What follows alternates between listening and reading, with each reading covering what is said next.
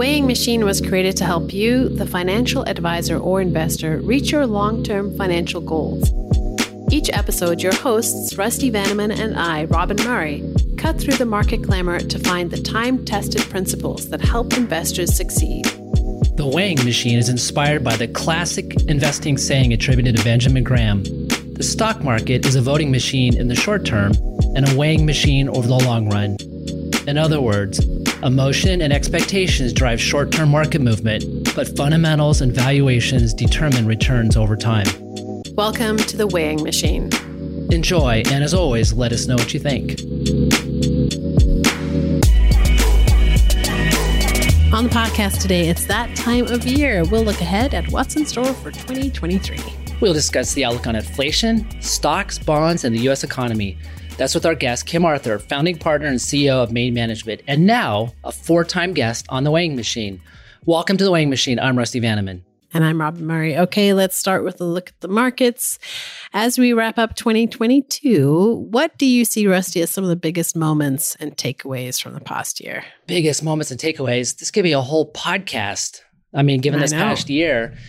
Well, if I had to boil it down to one thing, I guess it would have to be inflation and what it's done on interest rates and yeah. Federal Reserve policy. It basically killed a 40 year bull market in bonds. And I think it's obviously created a secular change in the markets. And, you know, as investor Howard Marks has recently written, has talked about a sea change in the market. So, what has worked well for the last 40 years, and particularly since the great financial crisis a little over 10 years ago, is probably not, those strategies probably aren't the ones that are going to perform well moving forward. So, I would say bottom line is that active management has the opportunity to shine. Low cost will still matter, but so will fundamentals, valuations, and professional investment management. And today's guest clearly hits those buttons and the track record to back it up.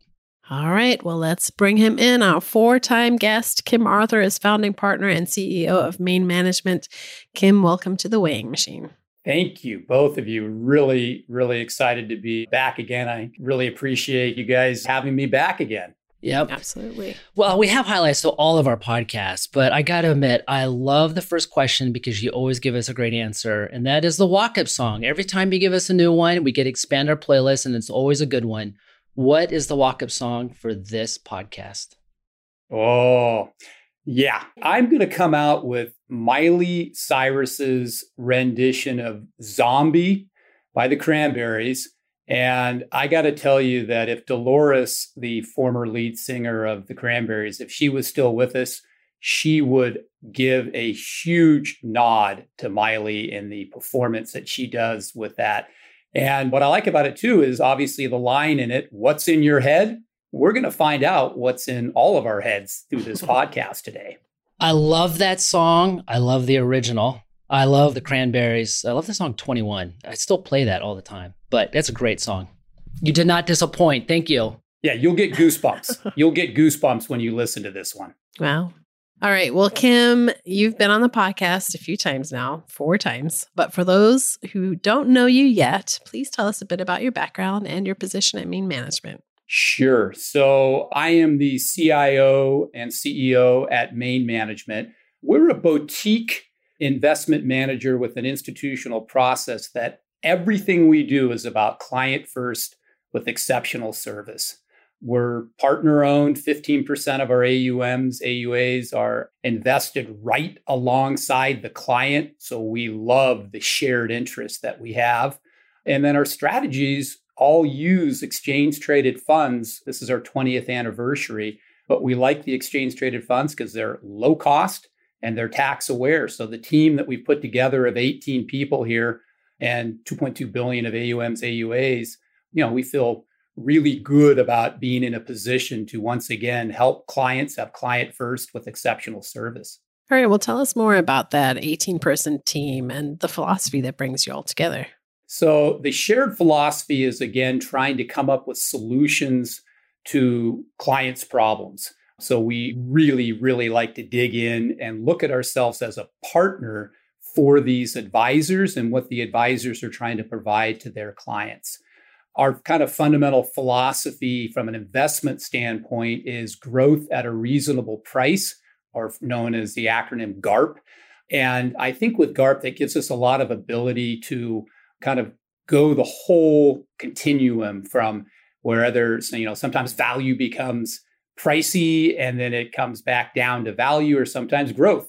This year we've seen growth that has been taken out to out back in the woodshed and they've gotten it to valuations that start looking more garpish. Those are the types of things we do and you know one other thing that we obviously look at with that client first focus is we want to try to make sure that clients get to keep more of their investment returns and again I think using exchange traded funds kind of can help to deliver on that promise or that objective.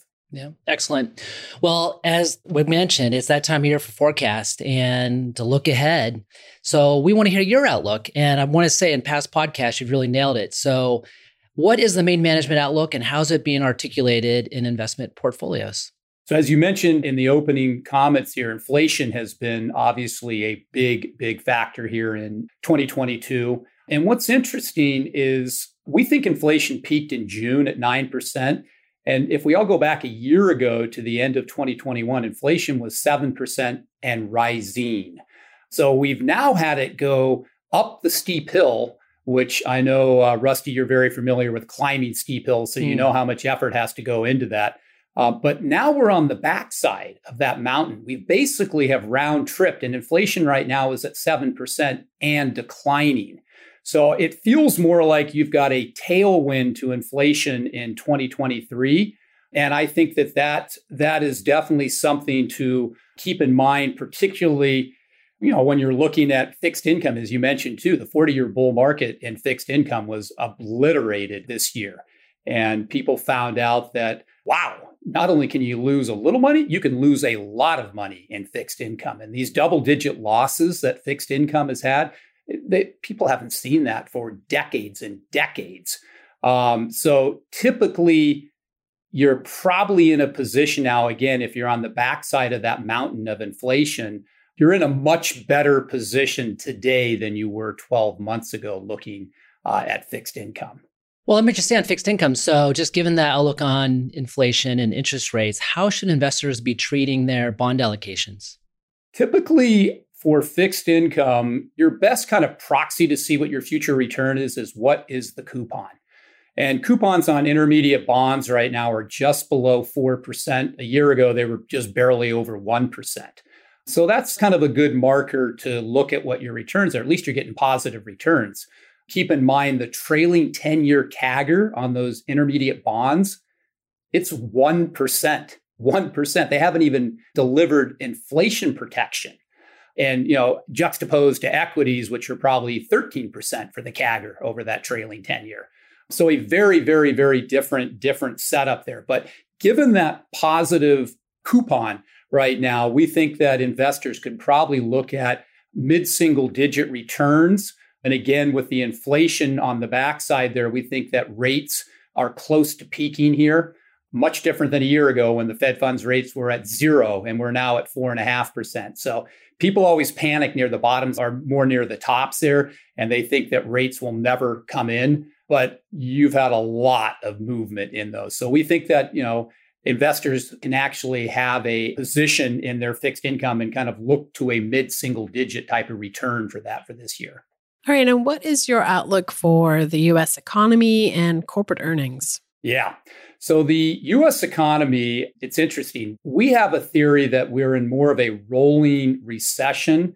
And what I mean by that is, is back in 2021, you had auto sales that bottomed down at 12.7 million, and they're probably at around 13.7 million now, but that's down from 17 million pre pandemic. And then you had big inventory bloat because people overestimated demand. That was Walmart's and Target's. That was in April, but those have been worked off the Fed has done a very good job at destroying demand in the housing industry. We've all seen the numbers for that. So I think with that rolling recession, you're looking at a slow economy next year, let's say GDP of below 1%. That's opposed to the back half of the year for 2022. It's probably around 3%.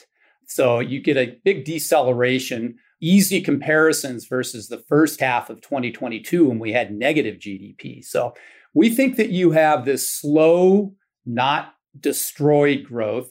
And then what that does for corporate earnings is we think that you know, most people are looking, the most recent strategists, they think you have down earnings for next year at $215. Analyst estimates are for 230 if they look at individual companies. We're somewhere in between the two of those. So we're taking the over for the strategist looking at 215 and somewhere probably slightly below where the analysts are. But again, that means it's very, very manageable. And the last thing that I would say is the recession, and R is a word that people get very nervous about.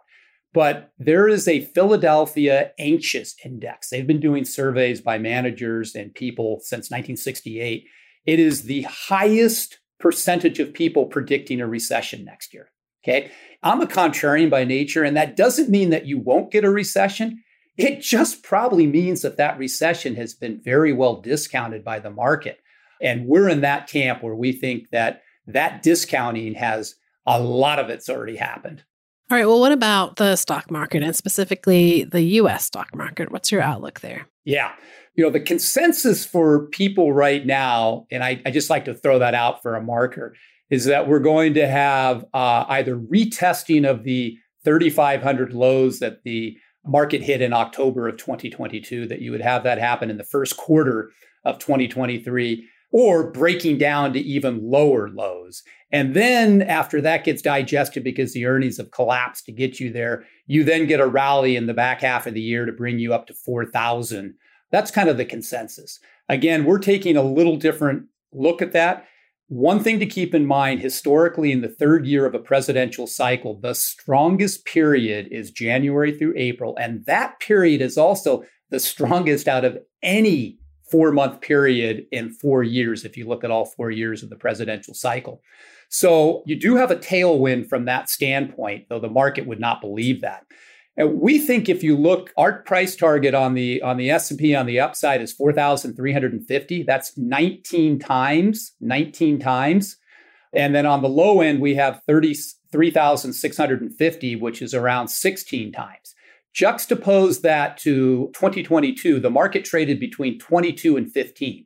So big band, tightening up the band. And then the other thing, that 19 times price target, that's a multiple point below the historical trailing earnings multiple. But remember, these numbers next year with kind of the weak economy this year and the weak economy next year, those are not peak earnings. So you would expect that multiple that it could still grow in the following year. Wow, good stuff. It's almost like those are like the kind of the bullet points people could kind of write out and put it on their desktops when they're talking to investors. All right, so you exactly. kind of just touched upon this. So, uh, what is your expectation for overall volatility for the stock market? And the reason why I ask is, again, last year was a great year for Main management in terms of relative performance for your strategies, but one in particular was your buy right strategy. So, what is your outlook on volatility, and how might that impact the buy right strategy? Yeah, so volatility, if we look at the VIX, the VIX that people can pull up, it's kind of the barometer or the like the barometric pressure of the stock market. And historically, that number is around 19 as average. And when things get elevated, it can be up in the 30 levels. And when it's very complacent, it can be down in low teens. So it currently is at 22 right now. And as you mentioned on the buy right, Rusty, for the average of it for 2022 was probably high 20s. That means there was lots of opportunity to get paid for selling covered calls in that type of environment.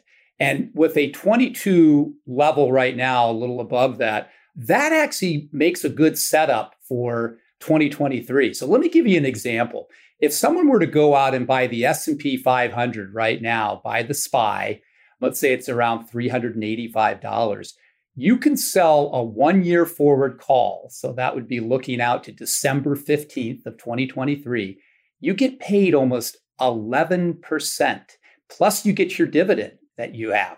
So you're looking at, you know, almost 13% type of return for 12 months. That gives you a lot of downside protection. It would protect you down to 3,400 on the SPX, and it would get you an upside of 4,350. So that is pretty attractive. And what that means is that volatility because of things that, you know, we've talked about rate uncertainty, inflation uncertainty, recession uncertainty, that equals opportunity for clients. All right, so let's turn to international markets. And I kind of like this topic because you recently just introduced a new international ETF. That's surely exciting. But what is your outlook on non US stock markets? Yeah, we were, I had the whole team and two of my founders. We were in Chicago last week to uh, ring the bell for the CBOE, where we've listed these exchange traded funds. I also found out, just a quick side note, you've got like 200 traders that are down there. And what you don't do you do not ring that bell before you're given your allotted time to do it. They will come up there and take a pitchfork and put it in you. so you have to be very careful when you're around that bell until they give you the flash signal to ring it. I'm sure there's some superstition involved in that. But this international strategy, I think, Rusty, and I know you're very well steeped in this area. The number one predictor of if international is going to outperform the US stock market is the US dollar. So if you're in a strong US dollar environment, I don't care how much you stomp your feet and want the US market to underperform, it will not. It will not. Um, and so what's interesting is if we look at the US dollar, it has very long dated cycles there. So the last big bull market in the US dollar peaked in 2002. The US dollar was up 45%, and then it went into a decline where it bottomed in 2011. If you look from 2011 up to this year at the high water mark, the US dollar was up 50%, 50, 50%. It's now up about 45. So you've had it come off the boil, come off the top. And international has been outperforming as that's happened. You also get the other situation coupled with it now where the relative valuation of the US market to international, international is at the cheapest relative price since 2002. And again, 2002 was you had the the double whammy. You had the dollar topping and you had that cheap valuation. And what resulted for the forward 5 years is international markets outperformed by almost two to one versus the US for the following five years. And the last thing I'd throw in is your dividend yield right now is 2x in international markets, what it is here in the US. So that gives you one other kind of backstop or one other act, actual return stream to look at. All right, you said a couple things I need to follow up on. So, first of all, though I've been to a couple bell ringings, they never let me ring the bell. Was it pretty cool? It was really cool. I had one of my partners standing next to me. We had like four of us on one side and four on the other. And so they tell you to ring it with some, you know, put some might into it. So I rung this thing as hard as I could. Poor guy, my one partner, you know, he's older than I am. And I look over at him, you could see him just kind of cringing as this big bell. It was a big brass bell but it was very cool. Yeah, I would highly recommend if you ever get a chance. And the other fun thing was is my partner that was standing next there, he's been trading options since 1975 when the CBOE started doing that. So for him, this was a real cool round trip to be, you know, get to go do this was something he's been involved in intimately since 1975. How do they tell you when to stop ringing it, by the way? What if you just wanted to keep ringing it for five minutes? Yeah, they tell you you get five tugs. You get five rings, and then and then and then and then you stop. Otherwise, they'll probably come in there, and there's a trap door that you fall through. All right, back on the international. So, how much does somebody have in international? What is your counsel yeah, on that? That's a great question. So, if you kind of look at, let's use the All Country World Index as kind of a bogey benchmark. That currently is in rough numbers, it would tell you that it's 60% US and 40% international. So you can kind of use that as a as a guidepost. This is typically what we do. So in a 70-30 allocation that you would have, that means you've got about you know a little over 25% that you would have in international. Sometimes people don't feel comfortable. I can tell you right now rusty that everybody that we talk to they do not like the i word. If you bring it up to them they're saying stop stop and, and for good reasons. It's been a horrible asset class for 11 years so people people have that embedded in their mind. So I think people probably have like less than 15%. They could have 10%. I think they're very, very underexposed to that asset class. And I think they should try to figure out in a balance 70 30, 70 equities, 30 fixed income. They should be north of 20% now. And they won't do that until they start to see some real outperformance. But again, those outperformance periods are usually pretty brief and short. So we think it's time now to start allocating and moving into that area. Well, kind of related onto the international theme is, you know, when you talk to investors, obviously we've talked about inflation and economic growth as big concerns, but another concern is just all the geopolitical threats in that coming up in the new year. And I think it obviously has to be a top concern because you and I were on our sister podcast at Orion called Weighing the Risk, and it had huge numbers in terms of people listening to it. So I think that might be a clue that geopolitical concerns is a top of mind for many advisors and investors. But for those who didn't listen to that podcast, what is some of your general counsel to investors concerned about geopolitics, and how are you adjusting portfolios, if at all, based off that laundry list of potential concerns? Yeah, yeah. So the geopolitical, what's interesting is if you look back over a long sweep of time, unfortunately, these geopolitical hotspots happen with way more frequency than people believe. And it's probably every two to three years, there is a big hotspot. Obviously, 2022, we've got Russia invading Ukraine. But if you go back, if you go back over history, post World War II, you know, you've got the Korean War, you had the Bay of Pigs, you had, you know, Cuban Missile Crisis, 9 11. There's a lot of them. And the common theme that investors need to realize is when those geopolitical crises happen there, typically that's when you want to be putting money into the market on those situations because in almost all of them 12 months and 24 months later you're up pretty significantly from those periods when they went down. And what it shows you again is sort of the tenacity and the growth mindset of the globe that when these things happen, everybody gets together and they work to find a solution to that problem. And that problem will not be permanent, it will be resolved. Doesn't feel like it, doesn't feel like it, but it does happen. I think the other part of it too that I throw out, and it's a little crass, but the other thing to remember in equity markets is Fear is temporary, greed is permanent. And that means you can see it with the return streams in equity markets that they're obviously up over, you know, the CAGRs are, are very positive over long periods of time. So I think keeping that in mind there, you need to make sure instead of being shook out at the bottom when those happen, you need to kind of have that pit in your stomach and realize it's time to kind of lean into it and put money into the market or the asset class that you're looking at. Excellent. All right, well, let's switch gears to some of the questions that we like to ask all of our guests on the show. And first, a new one for you. Professionally, you are surrounded by incredible resources in terms of people, tools, and ideas. So, considering all of that, what is currently your favorite investment idea? Yeah. You can only pick one. Yeah, exactly. That makes it. It's it's sort of like mm, I want the chocolate ice cream and the vanilla, but I think with certainty, given all the uncertainty that we're talking about that's happened in 2022, and given the uncertainty that still there's big headwinds with uncertainty, I got to go with this call writing strategy, whether it's one like ours or somebody else that's doing it. And again, going back to that risk reward of low double digits in an uncertain environment, I mean, people are dying for fixed income at 4%, which is not very tax aware. That's that's ordinary income. And a buy right wrapper like we have, that is tax aware. In fact, we on ours are going to actually distribute 4 to 6%, and most of that could potentially be return of capital. Could be return of capital. So for taxable accounts,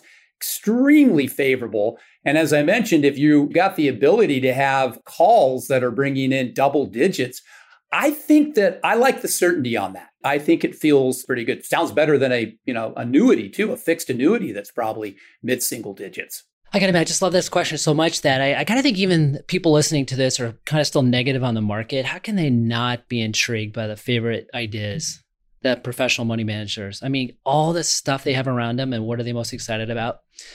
I guess a cook always likes their own cooking, though, right? So, first element exactly. question. Exactly. so, in past episodes, we've asked you how you stay so energetic and able to perform at a high level. And you've given us great answers in the past. I can, rec- I know three answers off the top of my head, and I, and I know they're true. One, you spend quality time with your family. You have a very disciplined exercise regimen that includes biking and surfing, which I've done with you as well. And you get plenty of sleep, which always astounds me, despite all this stuff you do. So, do you have any new practices or anything you've learned in terms of how to keep your performance at a high level? Yeah. Yeah, two additional things. I will just give an anecdotal piece on the sleep. It's it's interesting. I saw a podcast a while back or listened to a podcast a while back with Jeff Bezos and he mentioned sleep as a keystone to what he's done. And then Justin Verlander, who obviously just helped win the World Series, he said, You know what my PEDs are, my performance enhancement drug? It's called sleep. So I loved hearing that. But the two other things that one I have been doing for a while, but the other one that I'm going to tell you I've just recently locked and loaded on, and that is breathing. And not just breathing through your mouth, but breathing through your nose. And I can tell you, like, when I'm kind of getting to stress periods, or if I'm working out, or if I'm, you know, like you said, skiing or surfing there, if I start breathing very focused through my nose, I can feel like it's like a Zen period that comes in. It's unbelievable. So, again, I would highly recommend focusing and thinking about that. The other is stand up. We've got stand up desks in our office and have had them here for a decade plus now. And the amount of energy that I feel that standing up versus sitting down, oh my gosh. I mean, it's a game changer. So for people, if they have not incorporated that into their daily life, I know the Apple Watches and other things, they have both of those, the breathe app, but they don't tell you to breathe through your nose. They should say breathe app through your nose, through your nose. And then they obviously record how much you're standing up in each day. Right on. Rob and I are both standing up right now at our desk. That's right. And that breathing stuff is so important. I've studied a lot about breathing over the last year, and that the nose thing really does work. So it's huge. And just trying to do it even when you go to sleep, just focusing on it, just amazing. Well, here's another question that that we've started asking this year. So we haven't thrown this at you yet, but again, you've been around so many successful people who've helped you get to where you are today. So, kind of in the spirit of gratitude and continue learning, who are some of the people you're professionally thankful for, and what did you learn from them? I'm going to keep that question with the home team bias, and you'll see why here in just a minute. But my two senior partners, Jim Considine, Ambassador Dick Fredericks, these two gentlemen have lent so much to me and my growth um, and the rest of our team members. And I think part of it, what I really like looking at the two of them is you don't have a lot of people that can say, Hey, I've been investing and in the finance business through these four major areas. High inflation, that would be in the 70s. Both of these gentlemen, you know, their careers, they were working through that period. Oh, then followed by the next decade with rates with elevated rates. Oh, they've been through there and have live war tested experience. How about the tech boom and then bust? Oh, they were there in the 90s. And then, oh, the last thing, how about the great financial crisis? Yep, checkbox again. So I find the breadth of experience and the insight and knowledge that they both bring, it is such a pleasure to be able to have that resource right at my tip there. And they're both just great people too, you know, all the way from, you know, family first to just, you know, doing the right thing and knowing that you'll be treated well if you do the right thing to other people. So big, big shout out to both of them. Boy, given their experiences, I don't know what their current favorite investment ideas are. I'll have to have them on a podcast sometime. I love that. All right, well, Kim, this has been such a great conversation as always. And before we let you go, can you give us some recommendations for books and podcasts that you're listening to at the moment? Yeah, so I think on the book side there, I'm going to carry with the theme of breathing. So that would be the book by James Nestor, N E S T O R, Breath. Obviously, it's a couple years old. It's from 2020, but uh, well worth a listen. Well worth a listen. So I would definitely go with that. And then I think, you know, podcasts, I want to shout out one for your home team. I have, you know, obviously listened to podcasts that you guys do with other people and you do a phenomenal job. So I've got that bookmark there. I've got, I tell advisors if they have not hooked in and got into it there, there's a lot of good stuff that you guys are doing. So big kudos to you guys. That's uh, continues to be on my shopping list and to other people that I talk to. Awesome. Thanks, Kim. Thanks. All right. Well, hey, that is going to do it for this week. Rusty, you want to take us out with your final words? Well, first of all, Kim, just thank you so much for, you know, taking time out on a Friday afternoon for this podcast. And again, just being on other podcasts in the past, it's hearing what you have to say. I mean, they're just people taking notes on this can just use them in conversations with investors. If you're an investor, you can use them in making decisions. It's all good stuff. So thank you. Yeah, you're very welcome. And thank you guys too for the partnership. I love the fact that you guys are client focused, client first, and really respect that. So hope you guys have a good one. Thanks. Well, I'm going to say invest well and be well, and I'll hand the ball off back to Robyn to close us out. All right. Well, we'll be back soon. Thanks for listening to The Weighing Machine. And hey, if you like this episode, please remember to subscribe. And thank you for your time and trust in Orion Advisor Solutions. Thanks again for listening. Robyn and I truly appreciate you giving us some of your valuable time. We hope to provide you in each episode something you can use in conversations or making decisions or both. If you like this podcast, you might also like some of our sister podcasts at Orion Advisor Solutions. First, we have the Weighing the Risk podcast, which I host monthly. On behalf of Orion Risk Intelligence, this is where we consider various market scenarios regarding top of mind concerns among financial advisors and investors. Next, we have one of the top rated and most popular podcasts in the financial industry, especially when it comes to behavioral finance, Dr. Daniel Crosby's weekly Standard Deviations podcast. And when it comes to all things fintech, we also have the bi weekly The Fuse Show with Ryan Donovan and George Figuera, two of the funniest guys in the industry you will learn something and laugh in every episode. Last, when it comes to more content, including commentary, videos, and other resources, please check out the website orionportfoliosolutions.com, go to the research drop down menu, and go to the Financial Advisor Success Hub. Thanks again, invest well and be well, and we'll talk to you next week. The Weighing Machine is hosted by Rusty Vanneman, Chief Investment Strategist at Orion Advisor Solutions, and me, Robyn Murray, freelance writer and editor. If you have feedback or questions about our podcast today, please send us a note at rusty at orion.com.